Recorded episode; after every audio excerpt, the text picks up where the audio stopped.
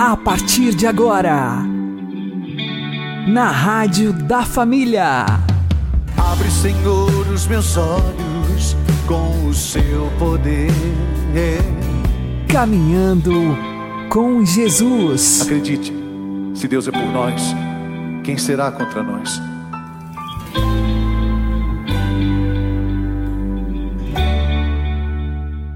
Olá, meu querido irmão, minha querida irmã, ouvintes da Rádio Regional Esperança. Eu sou João Cláudio e este é o programa Caminhando com Jesus. Oremos. Inspirai, ó Senhor, as nossas ações e ajudai-nos a realizá-las para que em vós comece e para vós termine tudo aquilo que fizermos. Por Cristo Senhor nosso. Amém. Santíssima Virgem Maria, Mãe de Deus, rogai por nós. Castíssimo São José, patrono da Igreja, rogai por nós. São José foi Senhor e Pai adotivo de nosso Senhor Jesus Cristo. Portanto, nós que somos membros do corpo de Cristo, não temos uma relação diferente.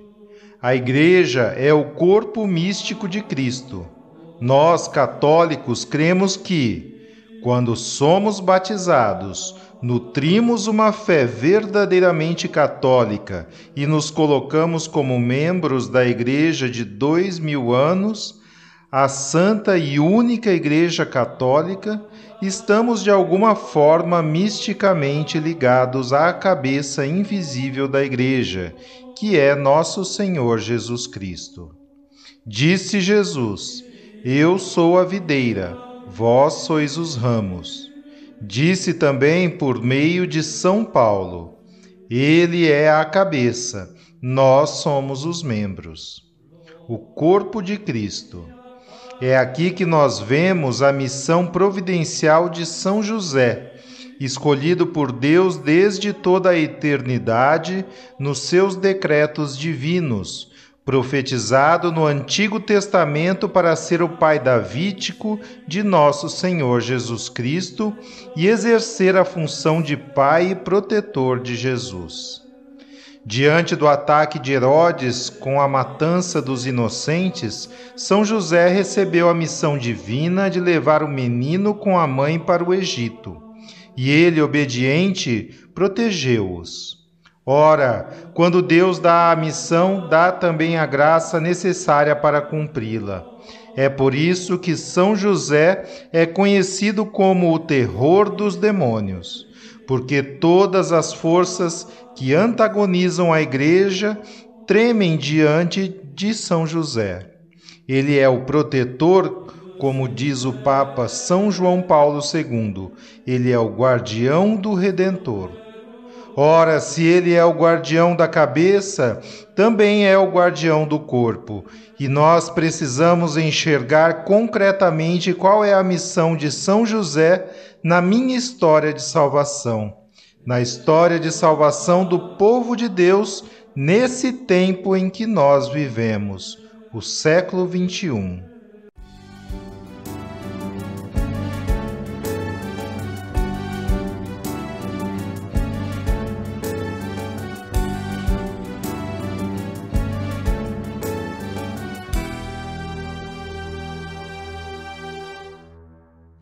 Em seu plano escolheu um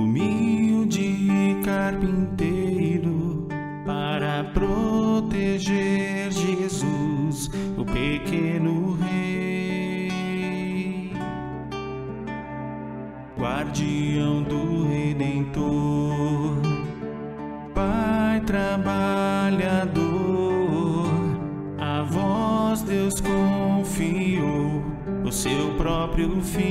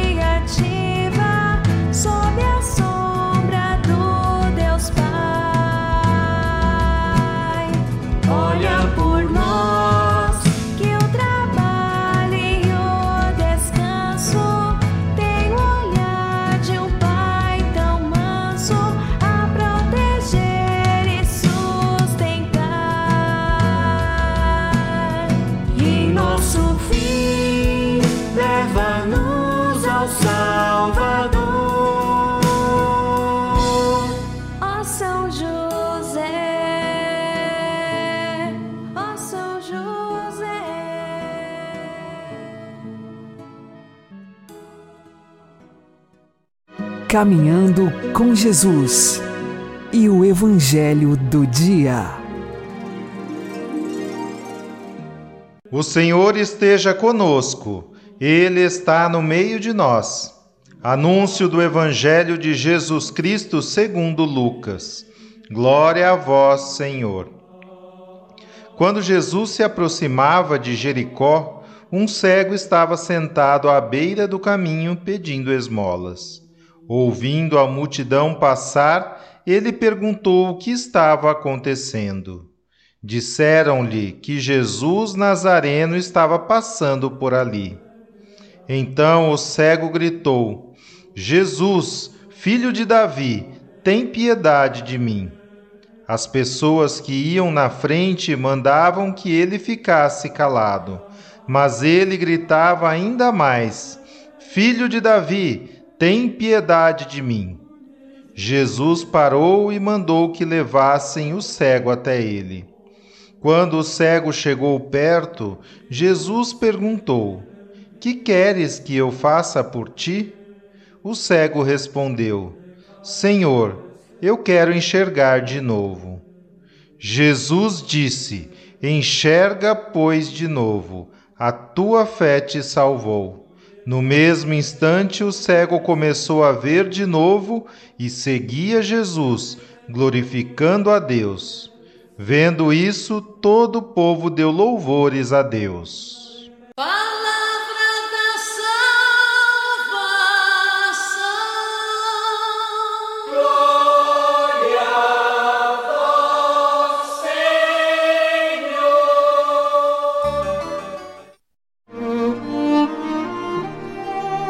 Agora, a homilia diária com o Padre Paulo Ricardo. Meus queridos irmãos, o Evangelho de hoje nos traz a versão do Evangelho de São Lucas, da famosa cura do cego de Jericó. Jesus já está se aproximando de Jerusalém, São Lucas vai narrando a sua subida para Jerusalém. E ali em Jericó, ele entra na cidade e é interpelado por este cego que ouviu falar que Jesus passava por ali. O que, é que esse Evangelho nos ensina?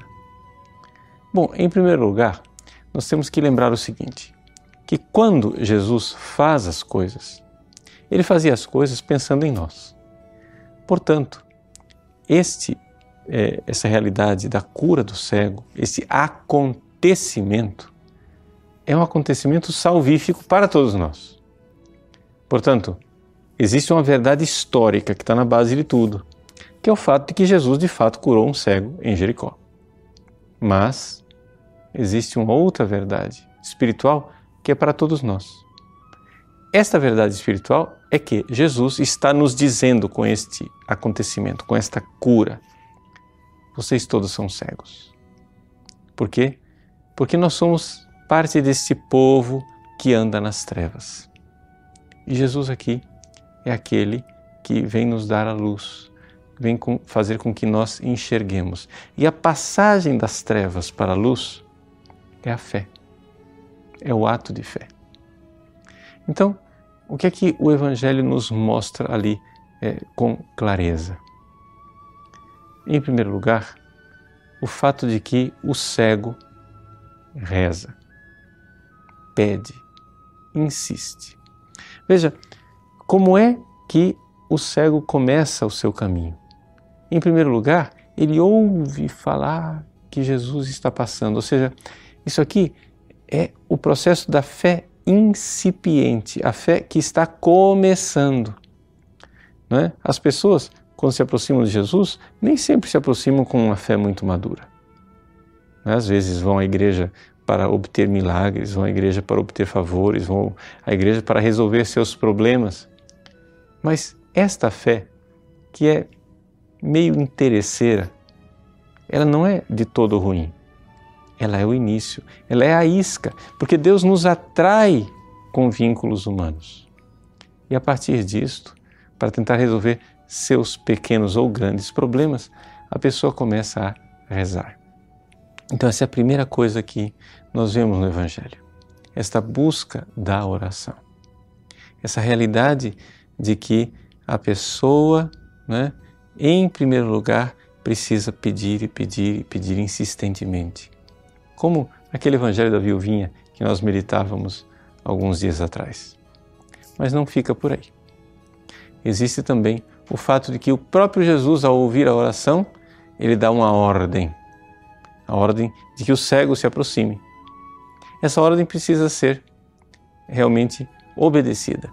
Por quê? Porque uma vez que a gente começa a ter uma fé meio assim nebulosa, quando nós nos aproximamos da palavra de Deus e começamos a obedecer os mandamentos de Deus, começamos a mudar de vida, a fé ela se revigora. Nós então podemos, ouvindo a ordem, obedecendo o comando do Cristo, nós podemos dar o salto. O salto no escuro de uma fé mais vigorosa. E é isso que faz o cego do Evangelho. Ele dá um pulo e ali professa a sua fé. Sua fé totalmente é, confiante no Cristo e no seu poder, e por isso é curado. Esse é o nosso itinerário. É isso que nós precisamos fazer. Precisamos nos aproximar de Jesus, começar a rezar, pedir mais fé e pedir cada vez mais. A nossa fé vai ficando mais vigorosa conforme nós vamos obedecendo a palavra de Deus, meditando a palavra de Deus, nos aproximando da palavra de Deus, até que nós somos capazes, pela graça divina, de dar o salto que antes não éramos capazes. Que você viva a exemplo do cego de Jericó, este salto na fé. Que Deus abençoe você. Em nome do Pai, e do Filho, e do Espírito Santo. Amém.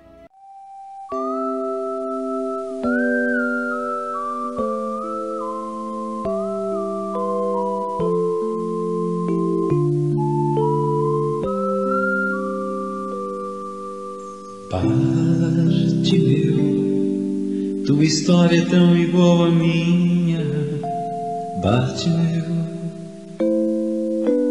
Bartimeu, tua história é tão igual à minha, Bartimeu.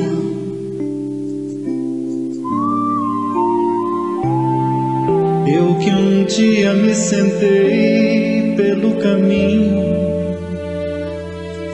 como aqueles que desistem de viver. Eu me lembro, eu mendigava um carinho, olhar de misericórdia.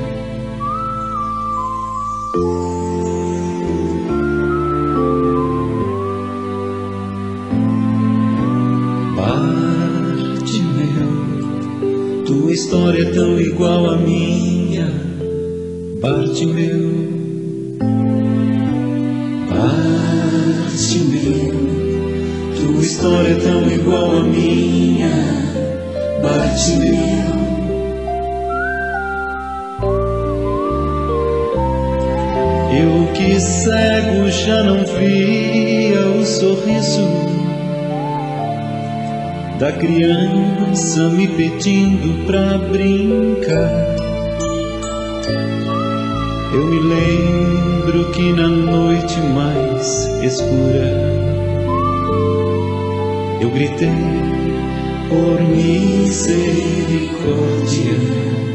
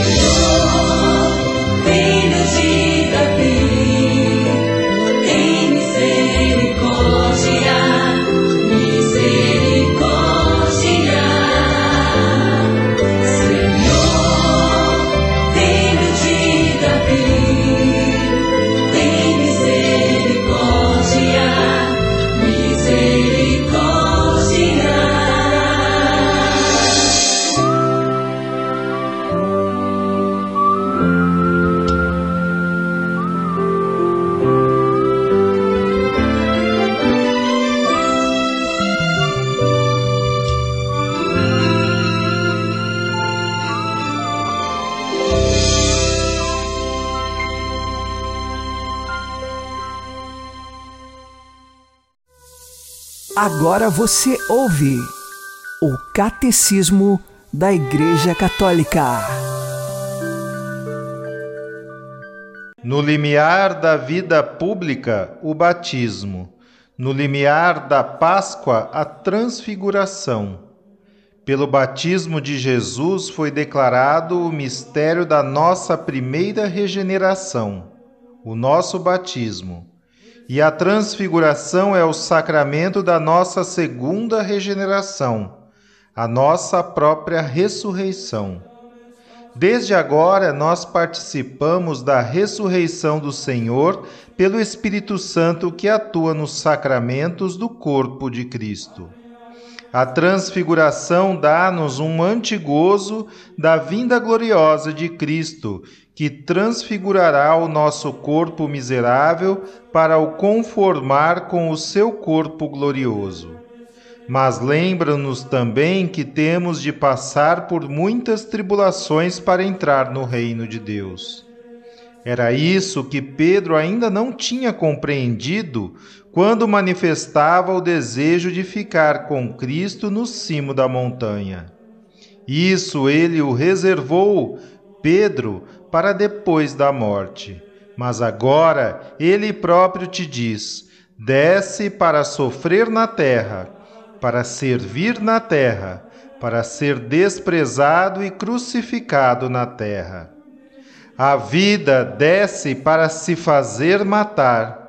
O pão desce para passar fome. O caminho desce para se cansar de andar. A fonte desce para ter sede. E tu recusas-te a sofrer?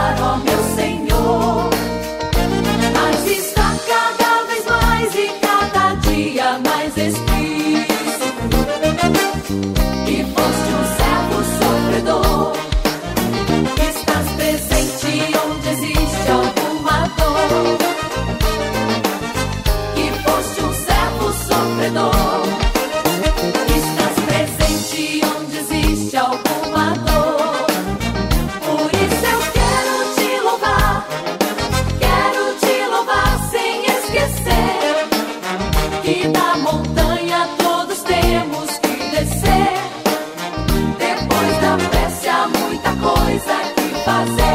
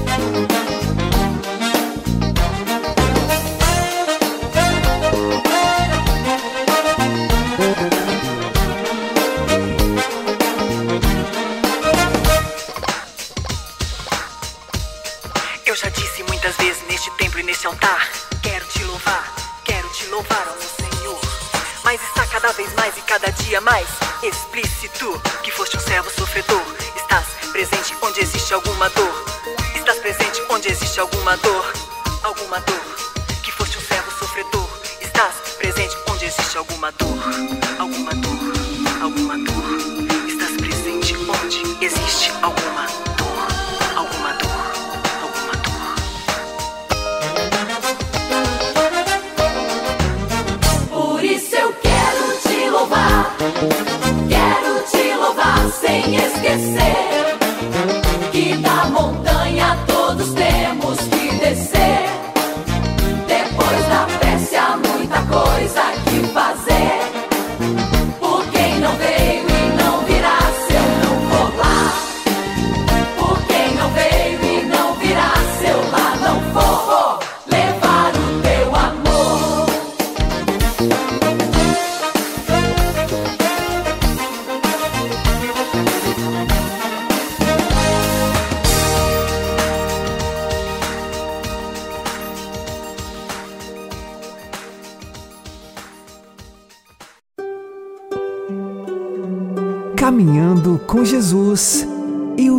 Santo do Dia.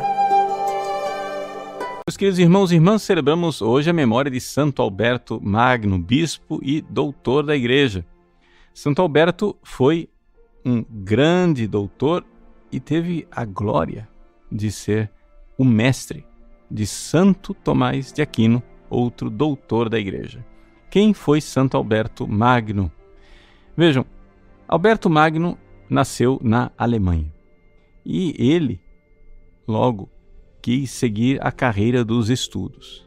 É interessante nós notarmos que, em primeiríssimo lugar, existe em Santo Alberto uma vocação, uma identificação com a ciência, ou seja, o estudo da verdade seguindo a luz natural da razão.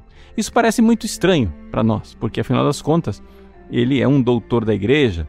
Nós esperamos o que de um doutor da igreja? Que ele seja versado né, em sacra teologia e em filosofia, mas não nas ciências naturais, né? ou seja, física, química, biologia, essas coisas. No entanto, Santo Alberto Magno realizou uma obra extraordinária para a igreja, que foi exatamente mostrar, né, com toda a clareza da sua sabedoria, que existe uma perfeita harmonia entre a fé e a ciência. Então, o que é que viveu Santo Alberto para chegar a esta conclusão?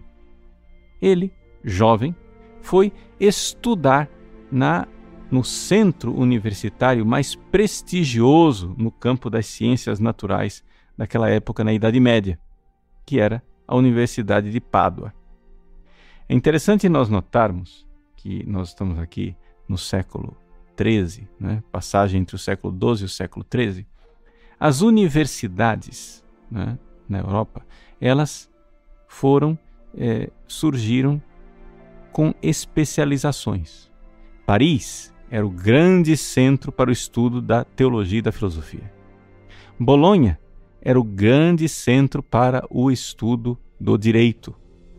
E Pádua era o grande centro para o estudo das ciências naturais. Alberto Magno foi estudar em Pádua. E logo ali, ele não era religioso, ele era leigo. Ele mostrou seu grande talento e a sua grande inteligência para perceber as coisas que são as verdades de Deus na natureza. É importante a gente enxergar isso. Que Santo Alberto Magno era um cientista, né? no sentido moderno da palavra cientista. Ele se dedicava às ciências naturais, física, química, biologia, todas essas coisas. E via neste estudo algo de extraordinário que o aproximava de Deus. Ele era um leigo, um leigo santo, um leigo que procurava a ciência. Acontece que ele começou a sentir um chamado para a vida religiosa, para se dedicar a Deus, para ser frade dominicano, mendicante. No entanto, apesar de ele sentir com clareza esse chamado, ele não pediu para entrar nos dominicanos. Por quê? Porque ele achava que, de alguma forma, aquilo poderia atrapalhar o seu estudo das coisas científicas.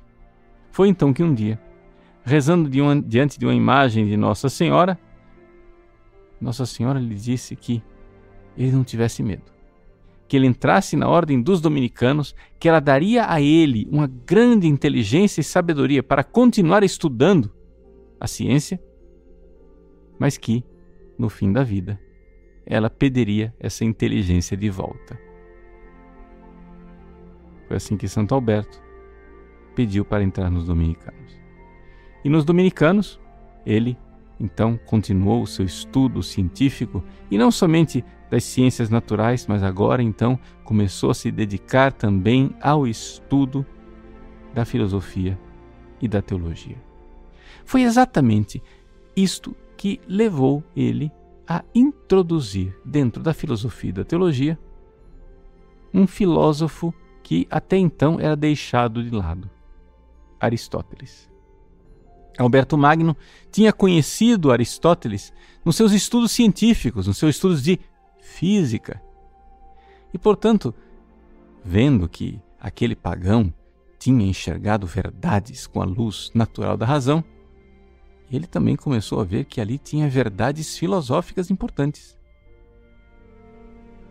Aristóteles sempre tinha sido olhado e visto com uma certa suspeita no lugar de Aristóteles, os filósofos e teólogos católicos usavam muito mais Platão, que parecia mais fácil de conciliar com as coisas espirituais. No entanto, Santo Alberto Magno mostrou a perfeita harmonia que reina entre a fé e a razão. Aquilo que o pagão Aristóteles enxergou de verdade com a luz natural da razão não estava em contradição com aquilo que nós enxergamos da verdade com a luz sobrenatural da fé. E por isso ele foi um grande doutor, um doutor da igreja. Foi exatamente esta percepção e essa sensibilidade para a verdade em qualquer âmbito, no âmbito das ciências naturais, no âmbito da filosofia ou no âmbito da teologia, que Santo Alberto Magno conseguiu transmitir, transmitir para o seu discípulo. Santo Tomás de Aquino. O discípulo tornou-se maior do que o mestre.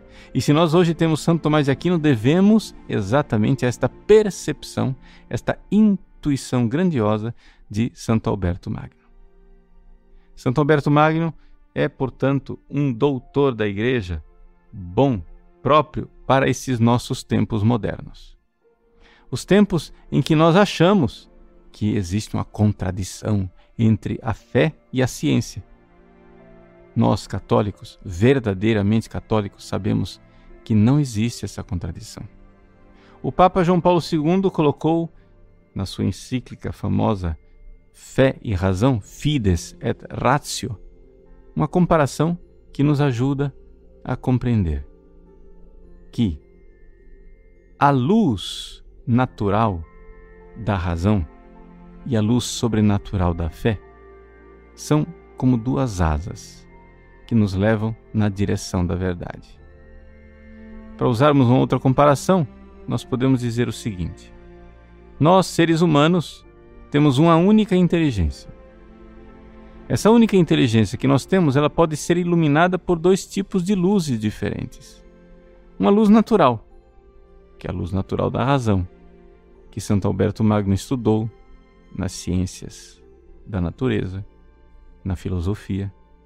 Mas também existe uma outra luz, a luz sobrenatural da fé, que Santo Alberto Magno experimentou na sua vida mística, na sua vida de reflexão teológica, na sua vida de doutor da verdade cristã.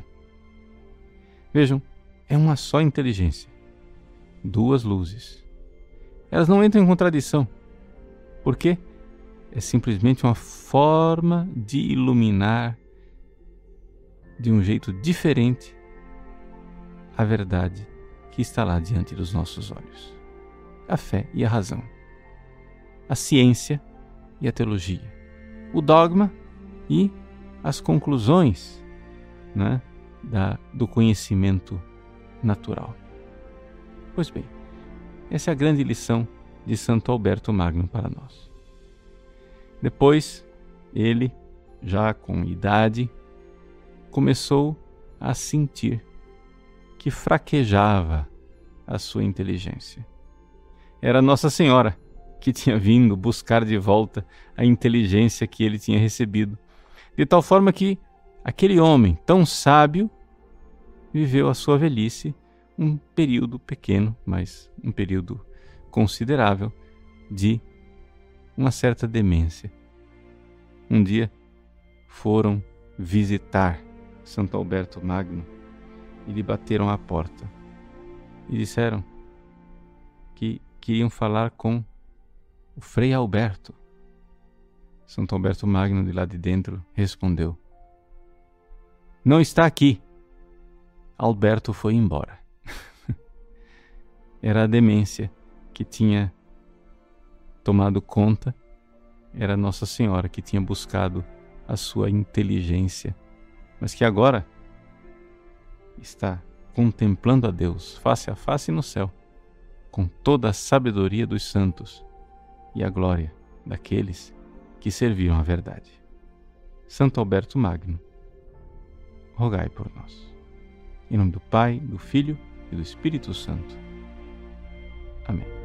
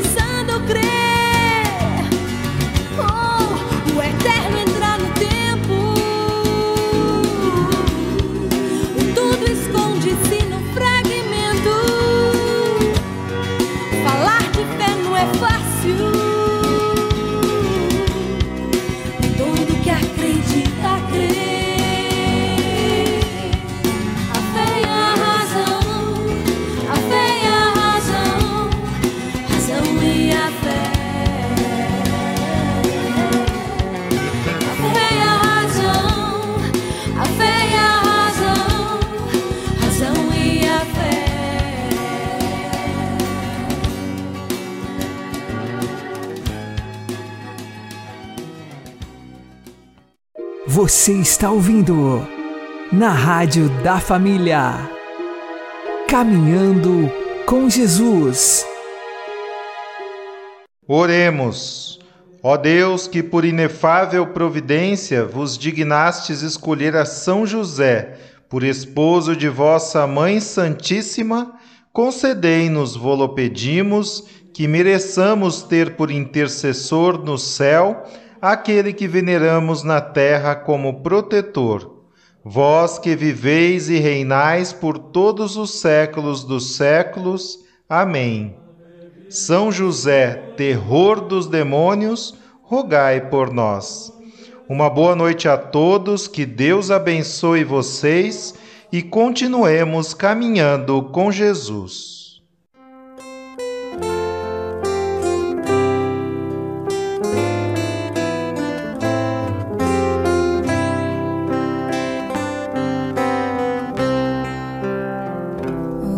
a teus pés colocamos nossa vida. Hoje a teus pés, glorioso São José, escuta nós.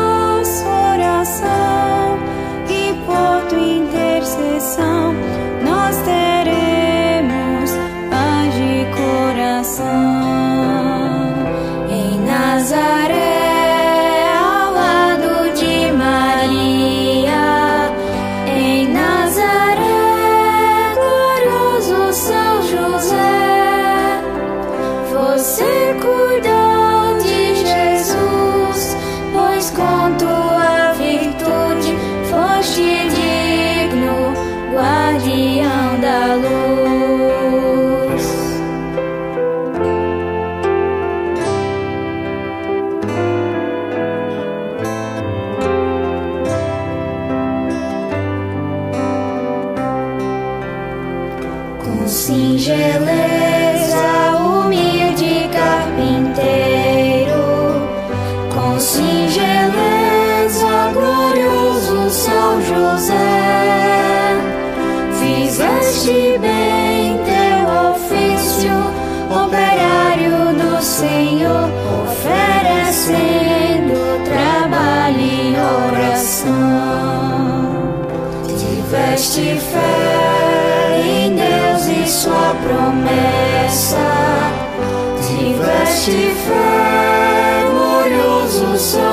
céu, mestre de oração, alcança-nos o dom de escutar e seguir a voz de Deus.